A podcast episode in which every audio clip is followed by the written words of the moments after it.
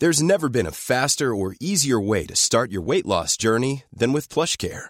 PlushCare accepts most insurance plans and gives you online access to board-certified physicians who can prescribe FDA-approved weight loss medications like Wegovy and Zepbound for those who qualify. Take charge of your health and speak with a board-certified physician about a weight loss plan that's right for you.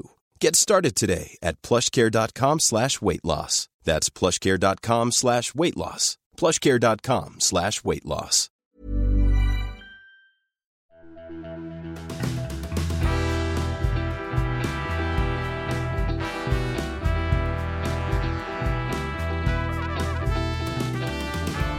Hey, hey, this is Page Break, and I'm your host, Brian McClellan. Welcome to our very first episode. Some of you may know me from my Powder Mage epic fantasy novels. If you don't, that's okay. In this podcast, I aim to sit down with fellow creative professionals and find out more about the people behind my favorite books, shows, podcasts, and more. My first guest is writer and producer Joseph Mallozzi. Joe is known for his long stint with Stargate SG 1, Stargate Atlantis, and Stargate Universe, as well as Dark Matter and Utopia Falls. As fans of mine might know, Joe is also working with the production company that purchased the Powder Mage TV rights, and he gives us a little insight into what that process looks like. Joe and I also talked about his start in children's TV, navigating creative control inside Hollywood, and what it's like to write collaboratively for the small screen. I hope you enjoy my conversation with Joseph Mallozzi.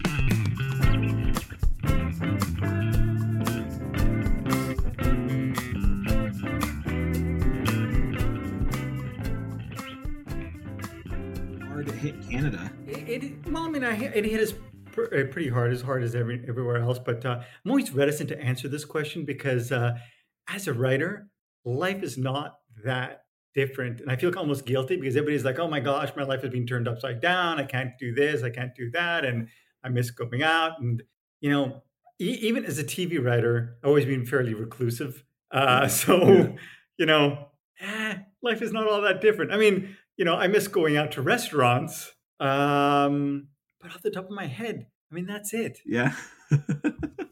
right, because you know, work doesn't change that much for people like us because we're at No. home in our offices writing at a computer, anyways. Yes, exactly. I mean, I'm not in production, but to be fair, just uh, COVID has kind of thrown all productions for a bit of a loop. So, um, you know, I'm aiming for hopefully uh, later this year or early next year, and it's Powder Mage. So, Yeah.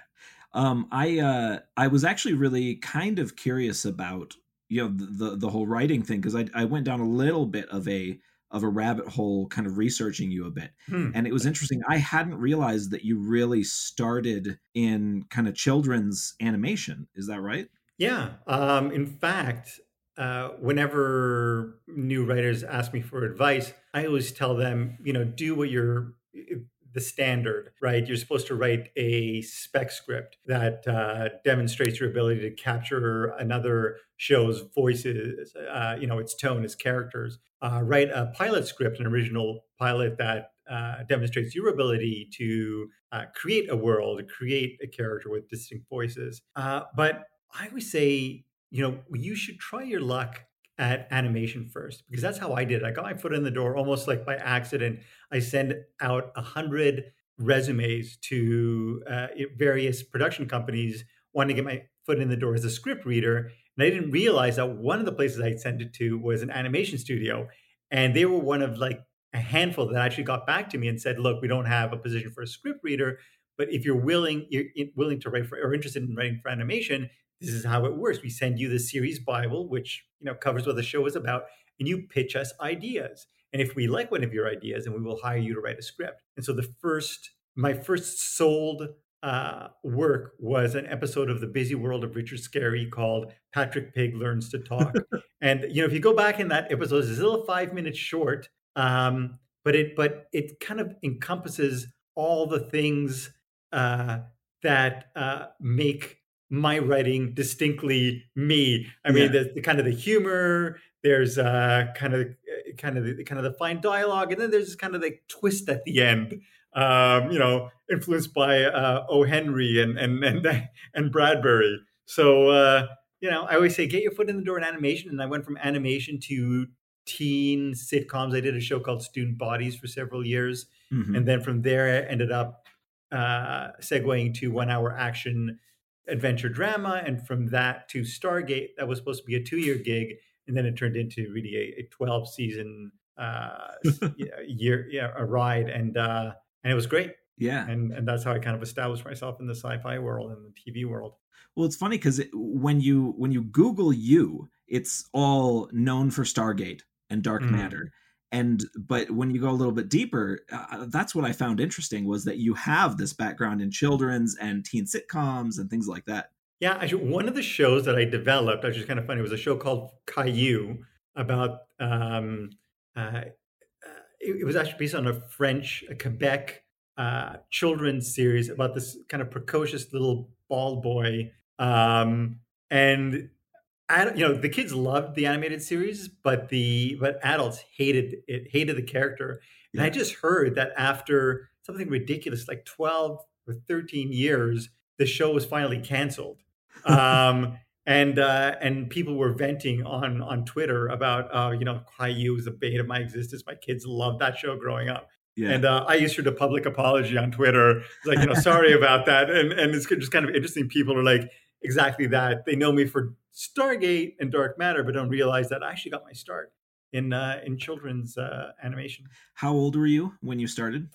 Um, I was in my early 30s. Yeah. So I, I would say late for for really the career. But I mean, I, I wasn't part of the kind of the Hollywood uh, uh, machine and scene where you know you go to film school and from there you you get a job potentially as a uh, you know in the mailroom at some uh, some agency or, or or you know try to get your foot in the door in in in, in a writer's room. I actually came to writing late. I actually wanted to write uh, prose fiction. Yeah, and I wrote a novel, and my former writing partner read the novel and was like, "This is this is really bad. This is terrible." but you know, he said this would make a great film. And I thought about it, and I was like, maybe it would make a great film. And I learned the craft of screenwriting by picking up a book called uh, by uh, Syd Field, who's a kind of celebrated uh, screen uh, play uh, teacher, I guess. Uh, and and I learned the format and I adapted my terrible novel into an equally terrible feature script. But I learned the craft, and from there, I just, you know, um, worked at it, and, yeah. and then got into animation, and from animation, worked my into live action, and, and, and so on. What was your day job before you were writing full time? I was actually working.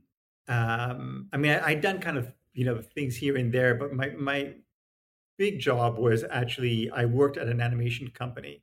Yeah. Uh, I I started off as um, kind of an uh, in department kind of uh, creative executive and worked my way up to uh, director of development for this animation company. And then from there, I became a story editor, and and then ultimately just decided to go freelance. So showbiz has been kind of in your veins from the beginning, then, huh? you know, writing has always been in in my veins. Uh, as a kid, I remember uh, loving Bradbury, so I would, you know, write, uh, you know, in grade four, writing sh- uh, these short stories, very much Bradbury-esque. Yeah. Uh, terrible little stories, you know. A, a fourth grader would would uh, would write, but I remember it concerned my teachers because they were they were the stories were all very dark, and and you know, I remember um, my mother asking me once, what, what do you want to do when you grow up? And I said, oh, I want to be a writer. And, um, you know, I think she tried to, to kind of suppress her horror and kind of explain to me that no one makes a living writing. I mean, what you do is you you you become a lawyer or you become a journalist and you write on the side, and that's how you do it. And I thought, oh, okay, and and for a while I actually considered law, and um, uh, it it was just not to be. It was not for me, shall we say? Right there's a kind of a fascinating phenomenon that I've kind that I've run into that it feels like when you talk about being a writer, people either assume you live in your mom's basement or that you have millions of dollars. And mm-hmm. they don't think of the fact that there is like a there's a large most writers um are, are right are in the middle somewhere. You know, you you you've got a lot of writers who are just doing it as a job. You know, they write tie in fiction or they write for TV shows or they do technical writing and things like that. And yeah. And there, yeah. people don't seem to be able to accept that it's not one or the other.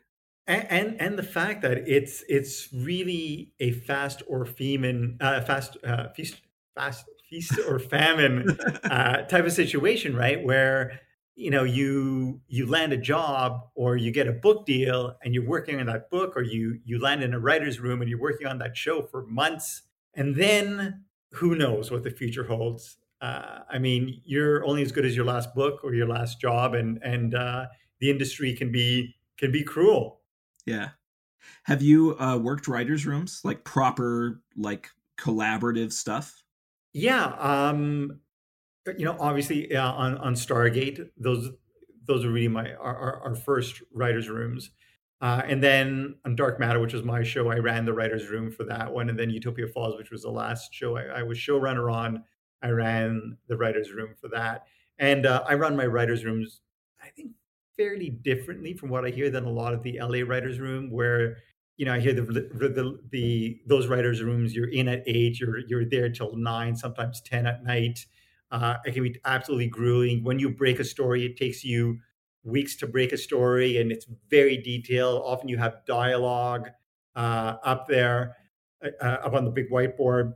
Uh, I prefer to kind of roll in kind of around 10 or so. Uh, you know, we talk about what we're going to have for lunch, and then we have lunch, and then after lunch, we talk about, you know, uh, what maybe we're going to have for dinner. And then, you know, usually like between two and four is a perfect, like, you know, solid two hours of work right. uh, that actually gets completed. And, and, uh, I prefer not to blue sky my, my, um, uh, my episodes, meaning I don't like to sort of breed it out in, in, in uh, intricate detail. I, I, like the writers to, to kind of find the dialogue, find the moments in the outline, in the script. Uh, so my writers' rooms tend to go fairly quickly, I think. Yeah. Do you do you think you prefer writing alone or with other people? You know, uh, I started my career with a writer partner, and yeah. it was a lot of fun. And in the beginning, we started off by physically being in the same room writing. So we would one of us would be at, at the laptop and the other one would be pacing and, and running dialogue. And yeah. then just as things got a bit crazier in terms of production, we started to write separately, but pitch scripts back and forth. So I would write the first five pages, send it to him. He'd rewrite them and set, you know, move forward to page 10, then I'd rewrite and, and we pitch back and forth. And then near the end of our career on, on, on Stargate, anyways, um, it got to the point where he was doing more uncredited rewrites on other writers and I was tending to do more of the original script that actually paid. So we we ultimately shared on on screen credit, but by yeah. that point we were writing separately. And and to be honest with you, I think I prefer writing separately. I yeah. I, I value the input of others. Um, but there's always a point. I mean, to be honest with you, there's always a point in in in, in production in general where um, you have something in mind for what you want to see and uh, whether it be on the page or on the screen. Uh, but the fact is that TV is such a collaborative process, which is great, and you have to trust others to you know to step up and, and do their jobs and and and, and contribute. And 99% of the time, it's great, and and all too often you, they'll bring something that you never expected that just you know surpasses your original expectations. But there's always that one percent of the time where you'll be like, ah, I wish they had hit that harder, or they missed that, or you know, I would have done it this way. But you know, that's uh, that's part of the business. Right, right. I'm always I'm always fascinated by collaborative storytelling, but I also have something inside of me where where I do want it. I, I want to be in charge, but I also want to be the only one to blame. Because if I only can blame myself, if something goes wrong, then I can just get over it and move on and get things done. But if I'm thinking about a second party, then it that brings all sorts of emotional and business baggage and things like that. Yeah, I mean, what I would rec- recommend the job for you, if you ever uh, sort of want, you know, set aside the uh, uh, books for a while, is a show running, uh, because I'll tell you, sort of, uh, as a showrunner, um, what I do is I run the room, uh, and and of course you oversee the creation of, of a series, the development of the series, the development of the car- character arcs and story arcs over the first season and, and beyond. Uh, then the writers go off. You assign them their their stories, and they write the outlines, and you you gave them notes, and then they send you the script, and you give them notes, and they do a pass or a polish, and then it's in your hands. Now, a lot of productions, a lot of showrunners hold writers' rooms when they go into production. I hmm. don't mm. because, like you, I feel the buck stops with me. So once you roll into production, you're up against the clock, and and sometimes it's creative. Sometimes maybe the voices are off, so you have to do a pass or, or what have you. But other times you're in production, and and and a week before you shoot, suddenly you lost that cafe, and you need to shift the scene to uh, a park or an actor is unavailable or you know you, you have to you have to make changes and as a creative showrunner that's you know kind of my bread and butter i love to basically step in and kind of put out fires and and and figure out uh, a solution to the puzzle and and not have to rely on anyone else so would you kind of equate a showrunner to to almost like a creative general manager sort of thing um, yeah, I guess so. I guess so. Because I, I, I guess I would have before really meeting you. You know, when we sold the Powder Mage rights, I, I would have assumed I would have conflated showrunner and I think producer as mm-hmm. like roughly the same thing. You know, it's funny because uh, on on Stargate in the in the opening credits there'd be like a dozen producers, and people always ask, you know, what does a producer do and what is with all these producers? And, you know, every title means something different, more yeah. or less. So, I mean, there's a line producer and they're very different in that they, um, they're in charge of the budgets really. And mm-hmm. so they're kind of the numbers, the numbers people that are sort of non-creative. Whereas um, co-producer is, is kind of a title for an entry-level writer um, and and usually if you're with, with a production over the course of half a season or, or more, you get bumped up to producer. Uh, and then, you know, from there, you, you, take on sort of more responsibilities. You become a supervising producer, a co-executive producer, ultimately an executive producer. So on on Stargate on on Dark Matter, I was an exec- executive producer and a showrunner. Uh, other times, I'll be honest with you, people will get producer credits for kind of the most nonsense of uh, of, of reasons. Uh, sometimes not so nonsense. I mean, sometimes if they contribute, let's say, funding for yeah. a production, they become producers. Uh, other times, you know, the uh, uh, you know the fin- financiers aunt had an idea for you know something that uh, was similar to something that came up in the writers' room, and suddenly. Yeah they're getting a story credit or a, a co-producer credit or an associate producer credit. Uh, So yeah, I mean it's uh, it's a very confusing uh, uh, uh, you know world when when when it comes to sort of the discussion of sort of what a producer does. It really depends on the producer. Yeah, I I I'm incredibly. I, I mean, the more I learn about how TV and film work as businesses and creative ventures, the more I kind of am impressed that they ever happen at all because so much is happening. You know, when I write a novel, you know, I've got an editor, I've got, you know, I've got a few people sort of involved with the process.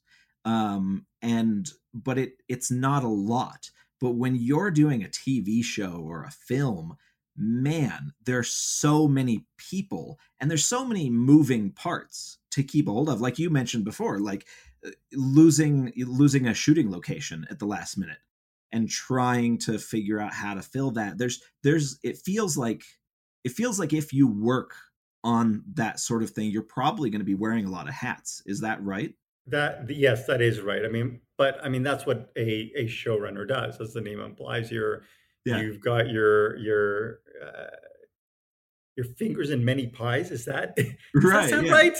Yeah. Uh and uh, but you know i very much envy what you do simply yeah. from a creative standpoint in that you are able to tell pretty much the story you want to tell and um, end it mm-hmm. when when you see fit to end it in the case of dark matter for instance i mean that was kind of my baby. It was it was a show that I developed for many many years while I was working on Stargate, and Stargate kept on getting picked up. So it just gave me more time to to really flesh out the backstories and and and and um, and, and sort of my plans for the for the uh, for the series. And and I ultimately ended up approaching each season like a an installment in a book series. Yeah, the its own you know theme, its own beginning, middle, and end.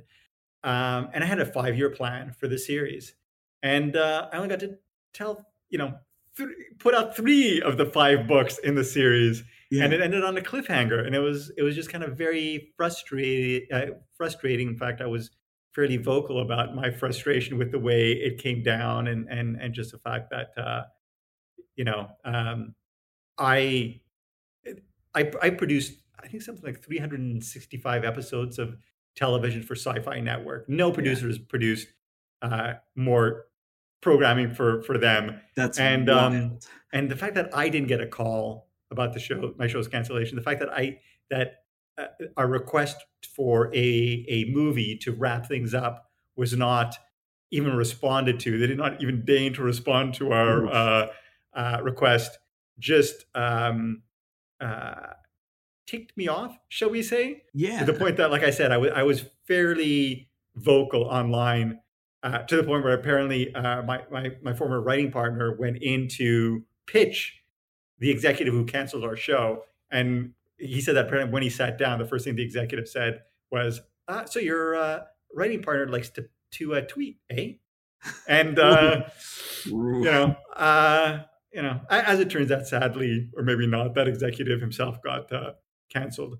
Uh, so uh, you know, such is uh, such is the reality of the business. Right. Well, it is. It is the the ultimate kind of meeting of of creativity and and business. You know, yes. trying to do that because that, that does happen in in writing, um, especially with series. If if you have uh, one or two books come out and they kind of bomb, even if you have a five book contract, they might just say, here's the rest of your advance we we're not actually going to publish anything mm-hmm. and and it doesn't happen i don't think nearly as often you know percentage wise as like tv shows get canceled mm-hmm. but it's still you know it's still a specter that hangs over especially i think anyone who works on series uh which you know epic fantasy sci-fi you get a lot of a lot of series in there yeah, and but also from a creative standpoint, I, I mean, I don't know how much influence your editor will have over a story, but for instance, it can be uh, executive influence, creative influence can be fairly severe in television. I was fortunate in Dark Matter that uh, creative, should I say, meddling was yeah fairly insignificant, simply because um, the the networks didn't pay enough of, of a licensing fee to to to warrant um, uh, their participation. So you know, if they had paid more, then I would have had to listen to them more. But because they paid less, it was kind of a blessing because even though we didn't have as much money to make the show as let's say an expanse, I really got to make the show I wanted to make. And yeah. I would I would you know 10 times out of 10 always always make the same deal. That's that's interesting uh, the way that the kind of the executives, the business people, the money people, that sort of stuff, I always wonder whether those guys tend to have any creative bones in their body or whether they're always straight businessmen. I will, uh, I've dealt with both, and I yeah. really prefer the straight businessmen because, really? yes, because the street businessmen just stick to business yeah. and they will not attempt to give me script notes. Whereas there are, for the most part, they're you know they they either come up from accounting or from from business affairs, and or have always wanted to be creative. Yeah, and you know, I have to say I have worked with some great creative executives, but I've worked with some really terrible uh, executives uh, who have terrible ideas, just terrible taste, uh, and half the struggle of a production in that case is trying to make them feel like they're being heard but also at the same time ensuring that their notes don't right you know kill a script um, yeah. I, I, remember one show i worked on where um, it, it, the writer had had written a first draft and it was a very exciting uh, sequence, but it didn't make sense. Mhm. So I so I had to rewrite it, and our executive was like, "Well, I kind of like it better the other way. It, it was more exciting." And I and I said, "Well, but it, unfortunately, it doesn't make sense. The motivations Yeah. don't make sense. It, it just."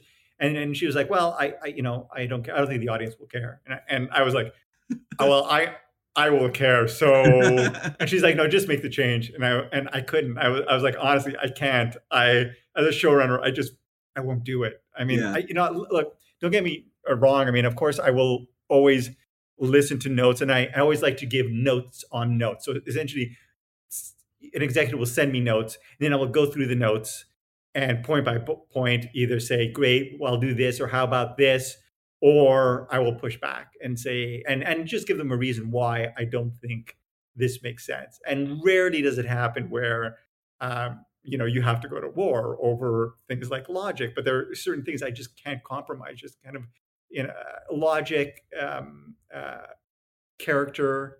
Um, those are things I just uh, you know if my character will not do that, or the character won't do that, or if there's really no reason for the character to do that, yeah. then they won't do that. Not in my script. Yeah.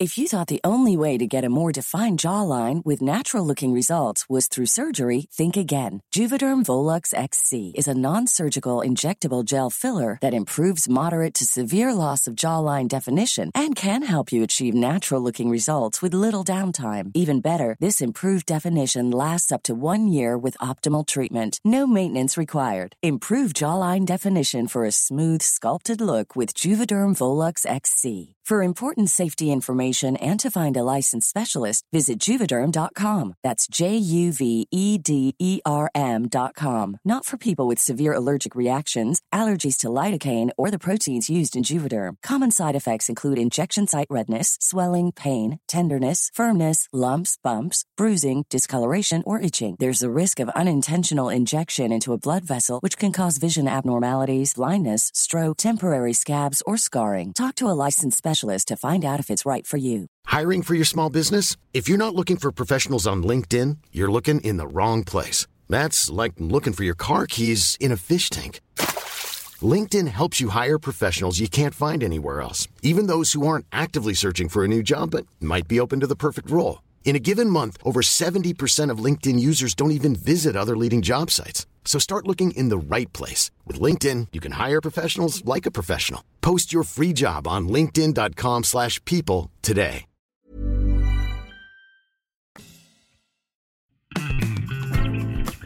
Uh, when when it comes to when it comes to books, I think the meddling tends to be uh, much on the lower side generally. Uh, I'm, it does happen, but uh, I think it's usually because books tend to be sold up front. You'll have you know either with an experienced writer, you'll have a, a pitch that you'll sell, um, or you'll you know with a new writer, you'll have an entire book. And so the you know the publisher, your editor, the people that are buying it, they know exactly what they're getting and and i think that i think that helps kind of preclude that sort of you know mid writing kind of fiddling you're always going to get editorial notes and some writers some writers take regular editorial notes very personally Mhm. which which i've never really understood you know unless your editor genuinely sucks which you know I, I that does happen but uh but yeah i think that i think that the the generalized meddling isn't nearly as much of a thing in in just normal publication Mm. Now, you said something. You Yeah. you mentioned pitching. Yeah. I'm curious how you pitch a book uh, series. Now, do, do you is it a written document that you send in? Do you do a verbal pitch? Do you do both? In in the world of literature, how do you pitch? uh, it's all it's all written uh you know with um so i'll i'll talk about uh uh, glass immortals which is my new epic fantasy that's starting uh next summer uh you know we're recording this right at the beginning of june 2021 um so uh so this this will be my next big epic fantasy so the way i pitched it was basically i i wrote a 60000 word partial um where i outlined the entire i, I did a detailed outline of the first book uh, a general outline of all three books in the pitch, and then I wrote sixty thousand words of a book, and and I sent that in. Um, my editor or my agent took that out and we started shopping it around. And I was very fortunate in that I got an offer very quickly on it, and it was a it was a good enough offer that I didn't really need to go shopping around enough. Well, uh, congratulations. yeah, uh, I was very fortunate. But in terms of that, that's kind of how I approached it. Was just, mm-hmm. and I think that's the normal kind of partial in you know in in science fiction and fantasy, at least genre publishing. Um, and I, I don't think I could have sold that if I was a brand new author because mm-hmm. you need when I sold Promise of Blood, it was off of the entire first book. Um, and uh, and this one was basically sold off of a a strong first third plus my own reputation mm-hmm. um, and and that was and and that turned out to be good enough for what i needed there um, and that was fun. And uh, that's that's a good segue because i i wanted to my own fans would be kind of pissed at me if i had you on here. And i didn't ask you a bit about what the process is like for you and what what powder mage looks like at this point. Okay so i always start specific, specifically the powder mage page by talking about the fact that i'm a fairly voracious reader although last year i didn't read as much which is kind of strange given that i had more time. Yeah. Um, and then i read i read everything fiction nonfiction general fiction a lot of genre. And i remember reading game of thrones for the first time years ago and thinking this will make such a good TV series, and, and it did for the most part. uh, and uh, and uh, and and of course, with the success of Game of Thrones, everyone wants to make the next Game of Thrones. And as I'm watching the rights to various book series get snapped up, it strikes me that people are looking to make the next Game of Thrones by literally just remaking Game of Thrones. Yeah. And I was kind of surprised because I knew of a series that had all of the elements that made Game of Thrones so compelling. The colorful characters, the otherworldly setting, you know, the uh, action, the intrigue, the twists, the turns, the shocks and surprises. You know, the same same time was totally different. Um, you know, with its uh, focus less on uh, drawing less of an inspiration from the Middle Ages and more from the Industrial era, uh, and and predicated on, on, on uh, focused on a magic system that was just very unique. Um, you know, again, I mean, it, it, there was nothing like it out there. And yeah. of course, I was talking about the about, about uh, the Powder Mage trilogy, um, and specifically a, a, Promise of Blood. And um, you know, J.B. Sugar, who's a director and a producer, he he he produced a show called Bitten um, for for several years. He came and directed on on Dark Matter, and we got along. We hit it off. And he's like, "Hey, if, I want to work on something, let me know." And I was like, "Well, how about IP?" And he's like, "Send me some IP." So I was like, "Sure." And I sent him Powder Mage, and he was like, "This is really cool." He's like, "Okay, you know what? Um, let me look into this." And then I didn't hear about uh, from him for about a year, and then it's like, "Okay, we got the rights." Um, and so at that point, it was like, "Okay, we're looking to do an adaptation of, of the series. We for for you know you call it the small screen, but I I, I would." Um, I mean, because literally it is a small screen, but I, I would um, argue that actually uh, a lot of the programming on television is is is uh, light years ahead of of most of what's you know appearing on the big screen now. Yeah. Um, and so the first step is to craft a pitch, uh, a pitch, a verbal pitch, and a pitch deck. And so, as you know, although your your listeners don't know, I will let them know that um, in crafting the pitch deck, it's you know also referred to as a series bible or overview.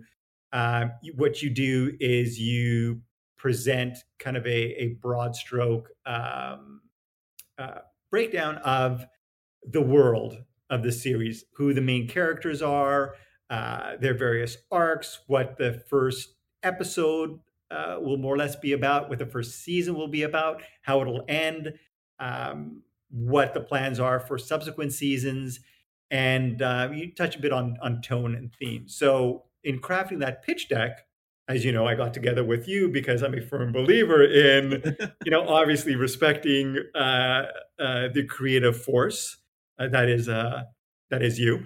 Yeah. And uh, and and so we went back and forth and, and and we crafted the pitch deck and then using the pitch deck as a template, I crafted the verbal pitch. And the verbal pitch is slightly different in that you're you're kind of looking to sell.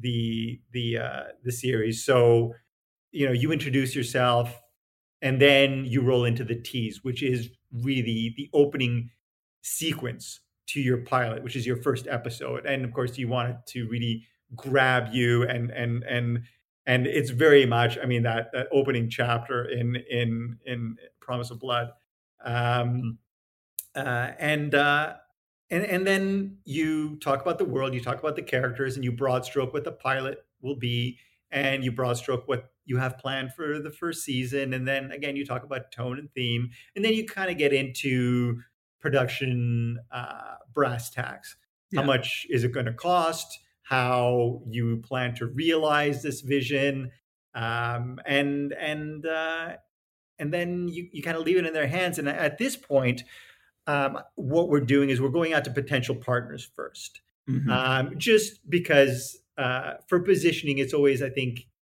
better to go in with uh, let's say like a, a, power player or someone with kind of um, uh, a little more cred. Uh, yeah. But before you go into Netflix or Amazon, so at this point now, and it's again, it's kind of a very slow process because you think, oh, great, you know, I'm going to make uh, a, you know book a pitch with uh, with Studio X, and they're like, great. How does uh, August 17th sound to you? And you're like, oh, okay, fine. Are they really that busy? I wonder. And so right. a lot of it is the frustration of waiting, and you're, you know, you're you're doing the verbal pitch like like like me. I, I kind of like to prep the hell out of it. Uh, yeah, I was kind of surprised because I was actually um, developing a pitch with with another uh, producer friend of mine who's actually done very well in LA, and um, I, I I was trying to sort of I'm going over the pitch, and he's like, "What are you doing?" And I, and I was like, "I'm trying to get the pitch down." He's like, "You just read it." And I was like, "What? Seriously?" He's like, "Yeah, I just read it." He's like, "God, no, we don't. You know, no one memorizes their pitches," and I, I that surprised me. So you know, as much as possible, I try to go off book, but yeah. I always have the the document in front of me, and that's what makes Zoom so great. So instead of like yeah. you know going down and and and and checking your notes, your notes are right on screen. So hopefully they don't even notice when uh, when when you check them.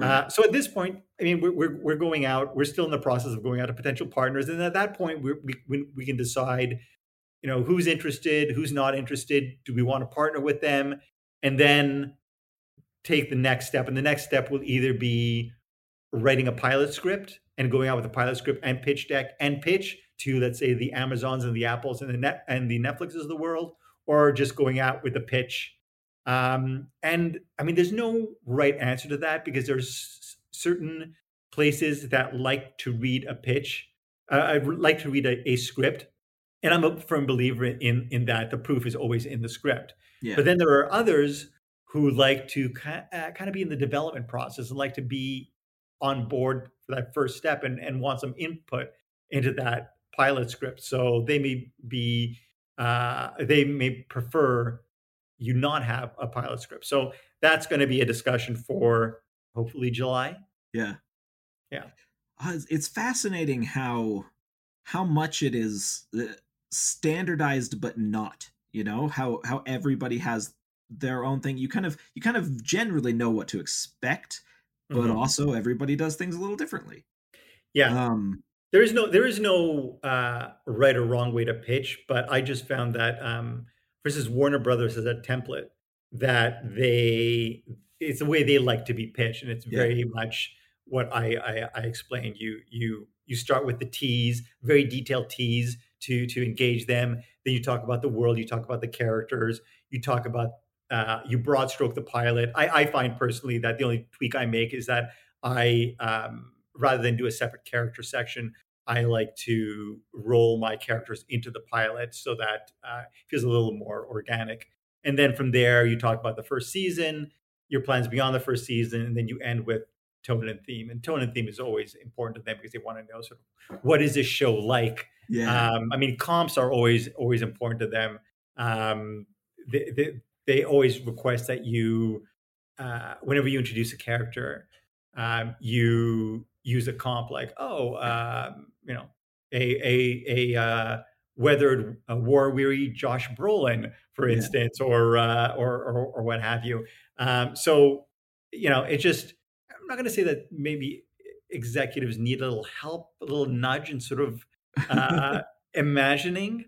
Uh, but uh, you know that's kind of standard now for for the industry.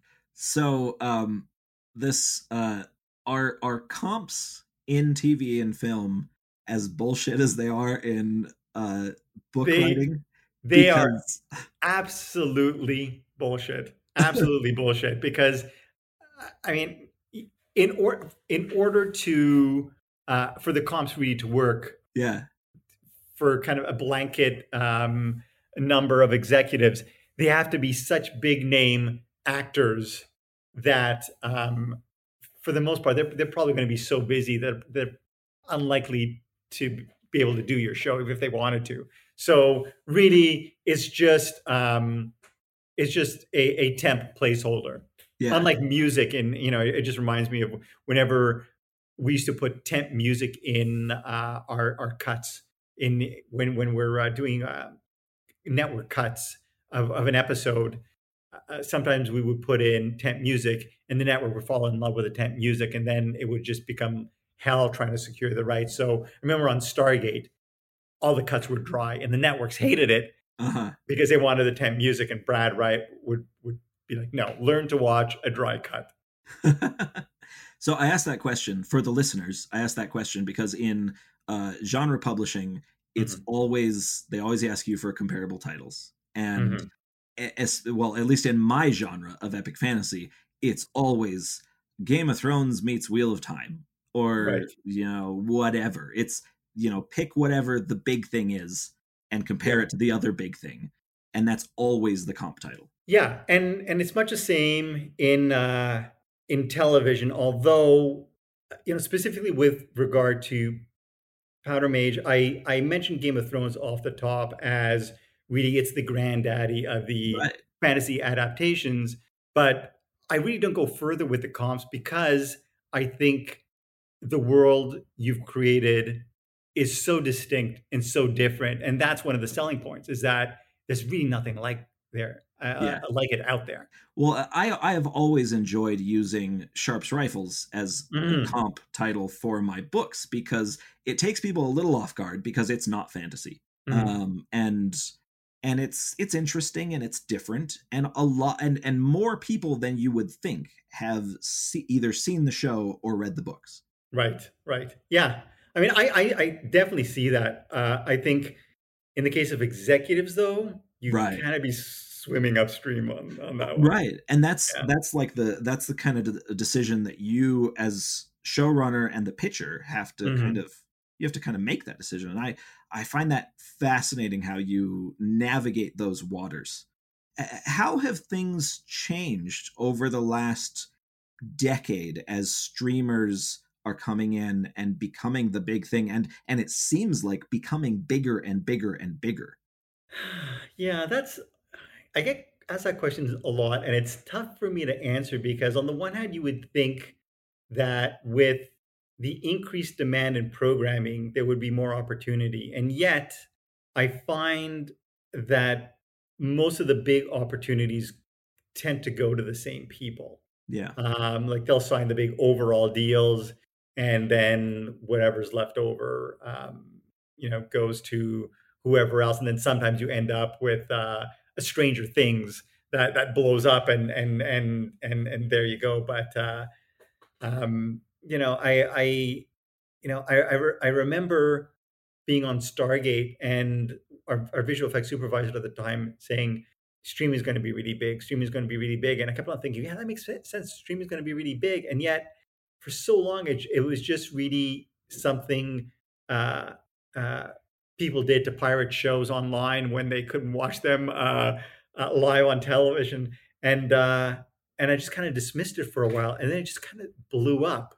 Yeah And it's just kind of been very interesting because, you know, for, for instance, Netflix is a model that I honestly never understood, and it's been very successful uh, for them. But it's a subscription based model, yeah and so you know they they they select their shows based on these algorithms, and it's all about uh, driving subscribers to to to Netflix. But at some point, they've got to hit critical mass. At some Yeah. point, there will be people who uh, you know, they will the people who are going to subscribe will have subscribed, and and at that point, what are you going to do? I mean, sure, you have a great. Uh, uh, uh, you know, an, uh, a great subscriber base, but how do you grow right. your business beyond that? And so uh, that's something I, I just I, I'm I'm sure they have dozens of very smart people somewhere Yeah, trying sure. to figure that out. I'm sure. right. Uh cuz you just yeah, you run out of people eventually to to subscribe to things. So, you know, I I do wonder if there there is there a point at which somebody like Netflix says, "Oh yeah, we're actually pretty happy with our numbers. Where let's just hold steady." Or is it always going to be more, more, more? It's going to have to be more and more and more because they're a public company, Yeah. and and their their their uh, sh- uh, sh- uh, stockholders are going to see growth. And really that comes from increasing the subscriber base, and it's going to be tough. I mean, with Disney um, entering the mix now and and potentially drawing away uh, potential viewers. Um, I think in the beginning it's going to be okay because Disney is new. Um, I think CBS access to to a certain extent is new. Uh, Apple is new, um, uh, but after and, and Amazon now with a big MGM um, purchase is, is going to be rolling out. Uh, I'm sure expanding its its uh, its uh, programming. And so I think at the beginning, people are more willing to spend money on all of them Yeah. but it'll reach a point where I think people will say, you know, I'm going to have to narrow it down to one or two. So I got to choose. And then at that point, it, things are going to get a little uh, constricted. Yeah, and and I I, I have friends who say I, I think it's uh, CBS has Star Trek, right? Yeah. Um, I, I have people who say, "Oh yeah, I only subscribe to CBS when the new Star Trek is out," Right. and and then I immediately unsubscribe. And and I imagine I'm I'm way too lazy for that. I just have kind of my fold of things that I subscribe to. right. Uh, but I imagine that's going to be more and more frequent. Is that uh, yeah? I'll jump in when oh yeah, I'll I'll renew my Netflix when the the second season of Witcher comes out, you know, etc. Right. Yeah.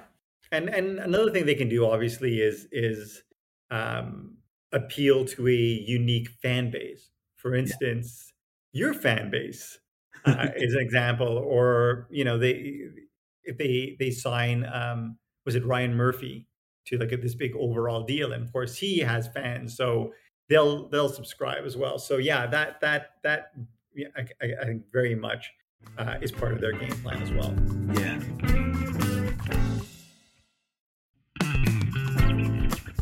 I, now I, I've noticed that you you seem very I, I don't want to slag off everybody else, but you seem especially passionate about the fandom and the things that you work on. You seem very involved with you know with uh, kind of fan groups of Stargate and Dark Matter, and and I think that's kind of cool. Now, is that is that coming from just a is that coming from your own fandom of your own yeah i genuinely love these shows Yeah, I guess to a certain extent. I mean, I grew up a fanboy reading comic books and and, and science fiction, and and and so um, when I got the Stargate gig, the first thing I did was go online and sort of talk to the fans and find out what they you know find out what they like, what they didn't like, yeah and it's you know I I've always respected the fans um, because I mean it's kind of cliche to say, but you know obviously the show would not, not exist without the fans.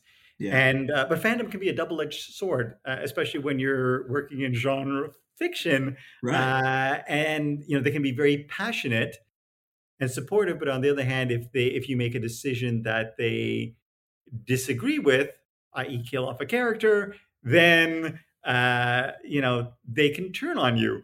yeah Um, and I, you know, I mean, it's just, you know, a a, a reality of of uh, of genre, uh, working in genre, whether it be, you know, writing books, I'm sure, or, or, or working in television. So, like I said, I've always been very respectful. Um, in terms of dark matter specifically, uh, I kind of empathize empathize with the fans in Mhm. that, you know, as a network, you want to drive viewers to the show, and Syfy kind of did you know went through the motions didn't really do much. So i you know obviously it's my show so i did as much as i could. And the show was the uh, when it was canceled was actually the second most watched scripted show on on their network. Um, and i just feel that once you greenlight a show you enter into a uh, an unspoken agreement with viewers you know you're asking them to take a chance on on the show to spend time with the characters uh, and you know sit through all the commercials or or, or what have you. Uh, and in exchange, I would think the the the the only thing that I think as a creator, if I speak for the fans, I would ask is uh, is closure.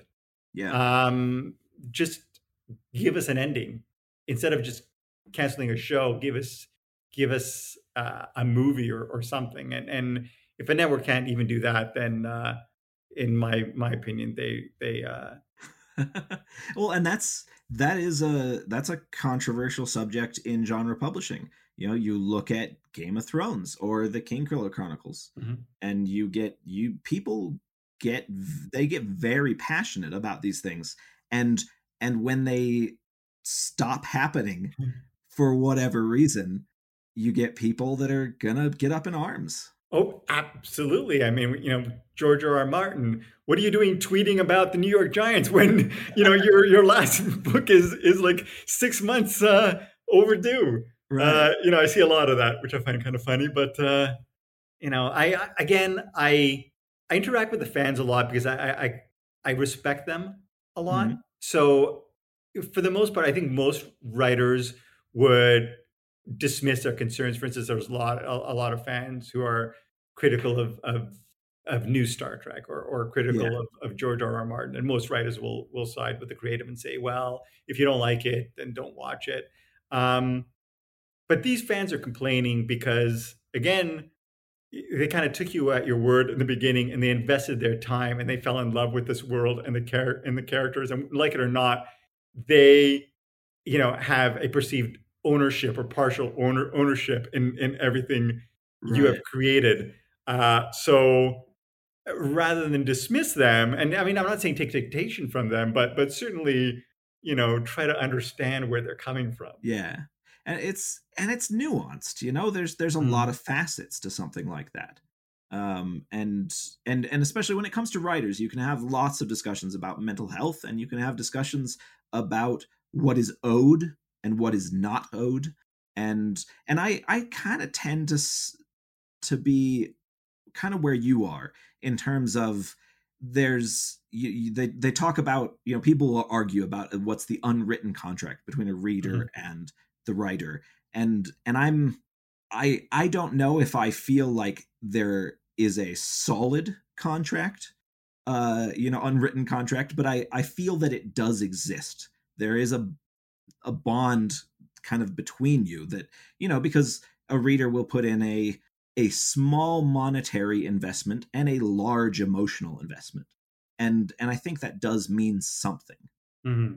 yeah and which is why i mean circling back to the adaptation of your book series uh, i want you know I, I, I said from the very beginning i want you as involved as, as possible because i want the fans to know that you know we're going to do right by you and the world and yeah. the characters you've created and really i mean more than anything it comes down to the characters yeah. right and and i think that's one of the things uh, i think tone and characters are, are, two of the big things they're the two big things that uh, uh, fans can react um, aversely to if mm-hmm. if things are switched up so you try to be as true to the original source material as possible and and and really it's been t- to my detriment i found over the years uh, you know i've pitched uh, a number of, um, of potential adaptations like um, for instance a studio will say hey we're looking to do an adaptation of this anime and yeah. you know, i'm a big anime fan so i'll be like great and i'll i'll put together a, a pitch and i'll pitch them and they'll be like, ah, you know, it it kind of stays too close to the source material. And I'm like, seriously? But they want something like a wild reimagining, and um, at that point, for me, it's kind of a bridge too far. At that point, you're not. At that point, we, just make something else. If you're not being true to the original, I mean, you can always kind of, of course, you want to update and you, and and there, there, there will always be kind of uh, little tweaks you will make. But um, if if you I would say corrupt the spirit of the original source material, then uh, uh, you're uh, you're you're asking for it. Right, and then and you also you lose the people that are almost guaranteed to buy a ticket, you know, or to subscribe. Yeah. Well, that's another thing, I, and and I don't know if, if um, executives or decision makers overlooked the fact that when you're dealing with an IP, an established IP like Powder Mage, like Stargate, you have a fan base yeah. that will get out on social media and they will be your biggest proponents and go such a long way towards helping you launch. But if you screw with them, they're going to be the biggest pain in the ass. Yeah. And you're going to regret it. I mean, guaranteed you're going to regret it. Yeah. Uh, so, I mean, there are ways to keep them happy. I, uh, I wanted to fit one thing in really, really quickly. Um, I wanted you to tell me a little bit about Suji because you you have a, a couple of elderly pugs. I have I have I have one elderly pug. Okay, one elderly pug, and then you but you have you've got more than one, right? Well, no, no, I had I had well I had three before, okay. and then uh, two of them passed away, and we had we got a French bulldog, Oh, and then we okay. got Suji, and then one of the pugs passed away, and then my Frenchie passed away um, end of 2019, and so now it's just Suji. She's like an only dog. Oh no! And um, but she's a you know she's a an internet star. She has like more followers on Instagram uh, than I do on Twitter. Yeah. Uh, my wife dresses her up in all these these fancy outfits. In fact, her her wardrobe is three times the size of my wife's wardrobe. Uh, and she was a, she was a rescue pug. Uh, we we ended up yeah. adopting her when she first came to us. She couldn't walk. She came with a wheelchair, and then we ultimately we got her her walking. Uh, first with a sling, then we went to hydrotherapy and laser therapy. We gave her massages, and now she can walk without the um, the wheelchair. She's quite a a, a wobbly, cantankerous uh, walker. Does not yeah. like other dogs. Um, is indifferent to people, but really like snacks. oh, so just like me. Well, I guess so. Or, or like any celebrity, it's kind of funny. Whenever we go out, there are it's mind blowing, but there are occasions when people will recognize her. Oh, that's crazy! And they'll want to take a picture with her. And and like any celebrity, you're like, oh my gosh, you know, I love you. You're so amazing. And then you get to do, be in the picture with them, and they don't want to have anything to do with you. And that's Suji. She's always like trying to get out of the photo. Yeah. So uh, yeah, very celebrity, very oh, diva. Oh, that's very funny.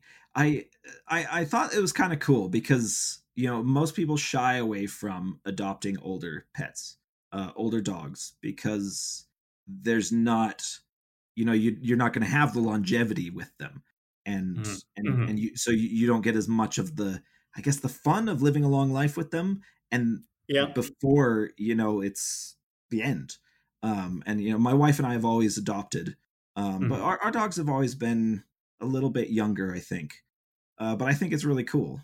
Yeah, uh, for, for me, it's just kind of heartbreaking when I think of these dogs who, you know, were raised in, in, in good homes, then either because they're having trouble walking or or having other issues, they're given up, or sometimes their elderly owner passes away, and so, you know, if if you know, it's just it's it's it's a small thing, but like you said, you don't have as much time with them, which is kind of heartbreaking.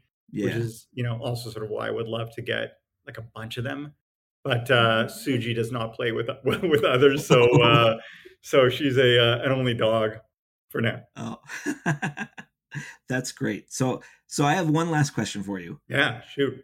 What is the last meal that totally blew your mind? Totally blew my mind. I mean, I just yeah. went out. I'll tell you what I did today, which is kind of crazy. Didn't really okay. blow my mind, but I, I we went to this place called uh, Maddie's Patties is this burger place that does kind of like crispy smash cheeseburgers. Um, and, and, and texturally, they're like amazing. And then for dessert, we went to a place called uh, Tokyo Hot Chicken that serves a spicy fried chicken sandwich, sandwich with two scoops of vanilla ice cream. Uh, and, and I did that for dessert. Um, I, I, don't know how I feel about that. I mean, on the other hand, I love chicken and waffles smothered Ah. in maple syrup. So maybe I'd be okay with that. I think you might be okay with that. It was a bit messy, a bit messy. Yeah. Uh, in terms of mind blowing, No, 'cause that's you- a tough one. I would, I would think. I mean, every time I go to Tokyo, I, go, I try to go to Tokyo every year, but I haven't been for for several years, Yeah. um, just because of scheduling and pandemic and and old dogs. Uh, but every time I go there, um, I will have at least a half dozen meals that will just kind of blow my mind. Whether it just be sushi or they do. I mean, they do French food, frankly, better than than I've had in France. They do Italian food, uh, you know, sometimes better than uh, some of the home cooking I've had. Uh, it's uh, it's it's amazing, yeah. amazing. Oh, that's great. Yeah, because you love. I, I don't. I know that you tweet a lot about weird foods, um, but I was curious whether you like to eat a lot of weird foods. I, you know, I I'm an adventurous eater. I will pretty much try most anything. Um, but there are things I like, like you know, I mentioned them: sushi, cheese, smash burgers, and uh, fried chicken. Oh, and boozy ice cream is something. There's it's it's very dangerous. There's a place that opened up just around the corner from my place that serves uh, a boozy ice cream, bourbon chocolate, and a uh, a uh, whiskey laced salted caramel. I'm in trouble. I'm in trouble. That sounds dangerous. It is. Oh, that's great.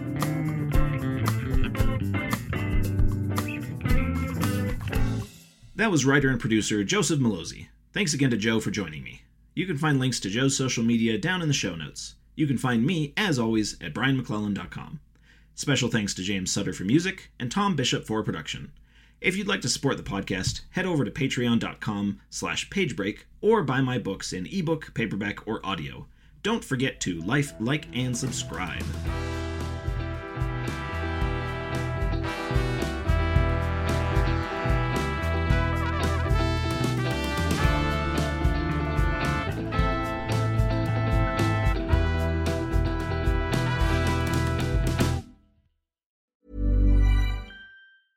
Mom deserves the best, and there's no better place to shop for Mother's Day than Whole Foods Market. They're your destination for unbeatable savings, from premium gifts to show-stopping flowers and irresistible desserts. Start by saving 33% with Prime on all body care and candles. Then get a 15-stem bunch of tulips for just $9.99 each with Prime. Round out Mom's menu with festive rosé, irresistible berry chantilly cake, and more special treats. Come celebrate Mother's Day at Whole Foods Market.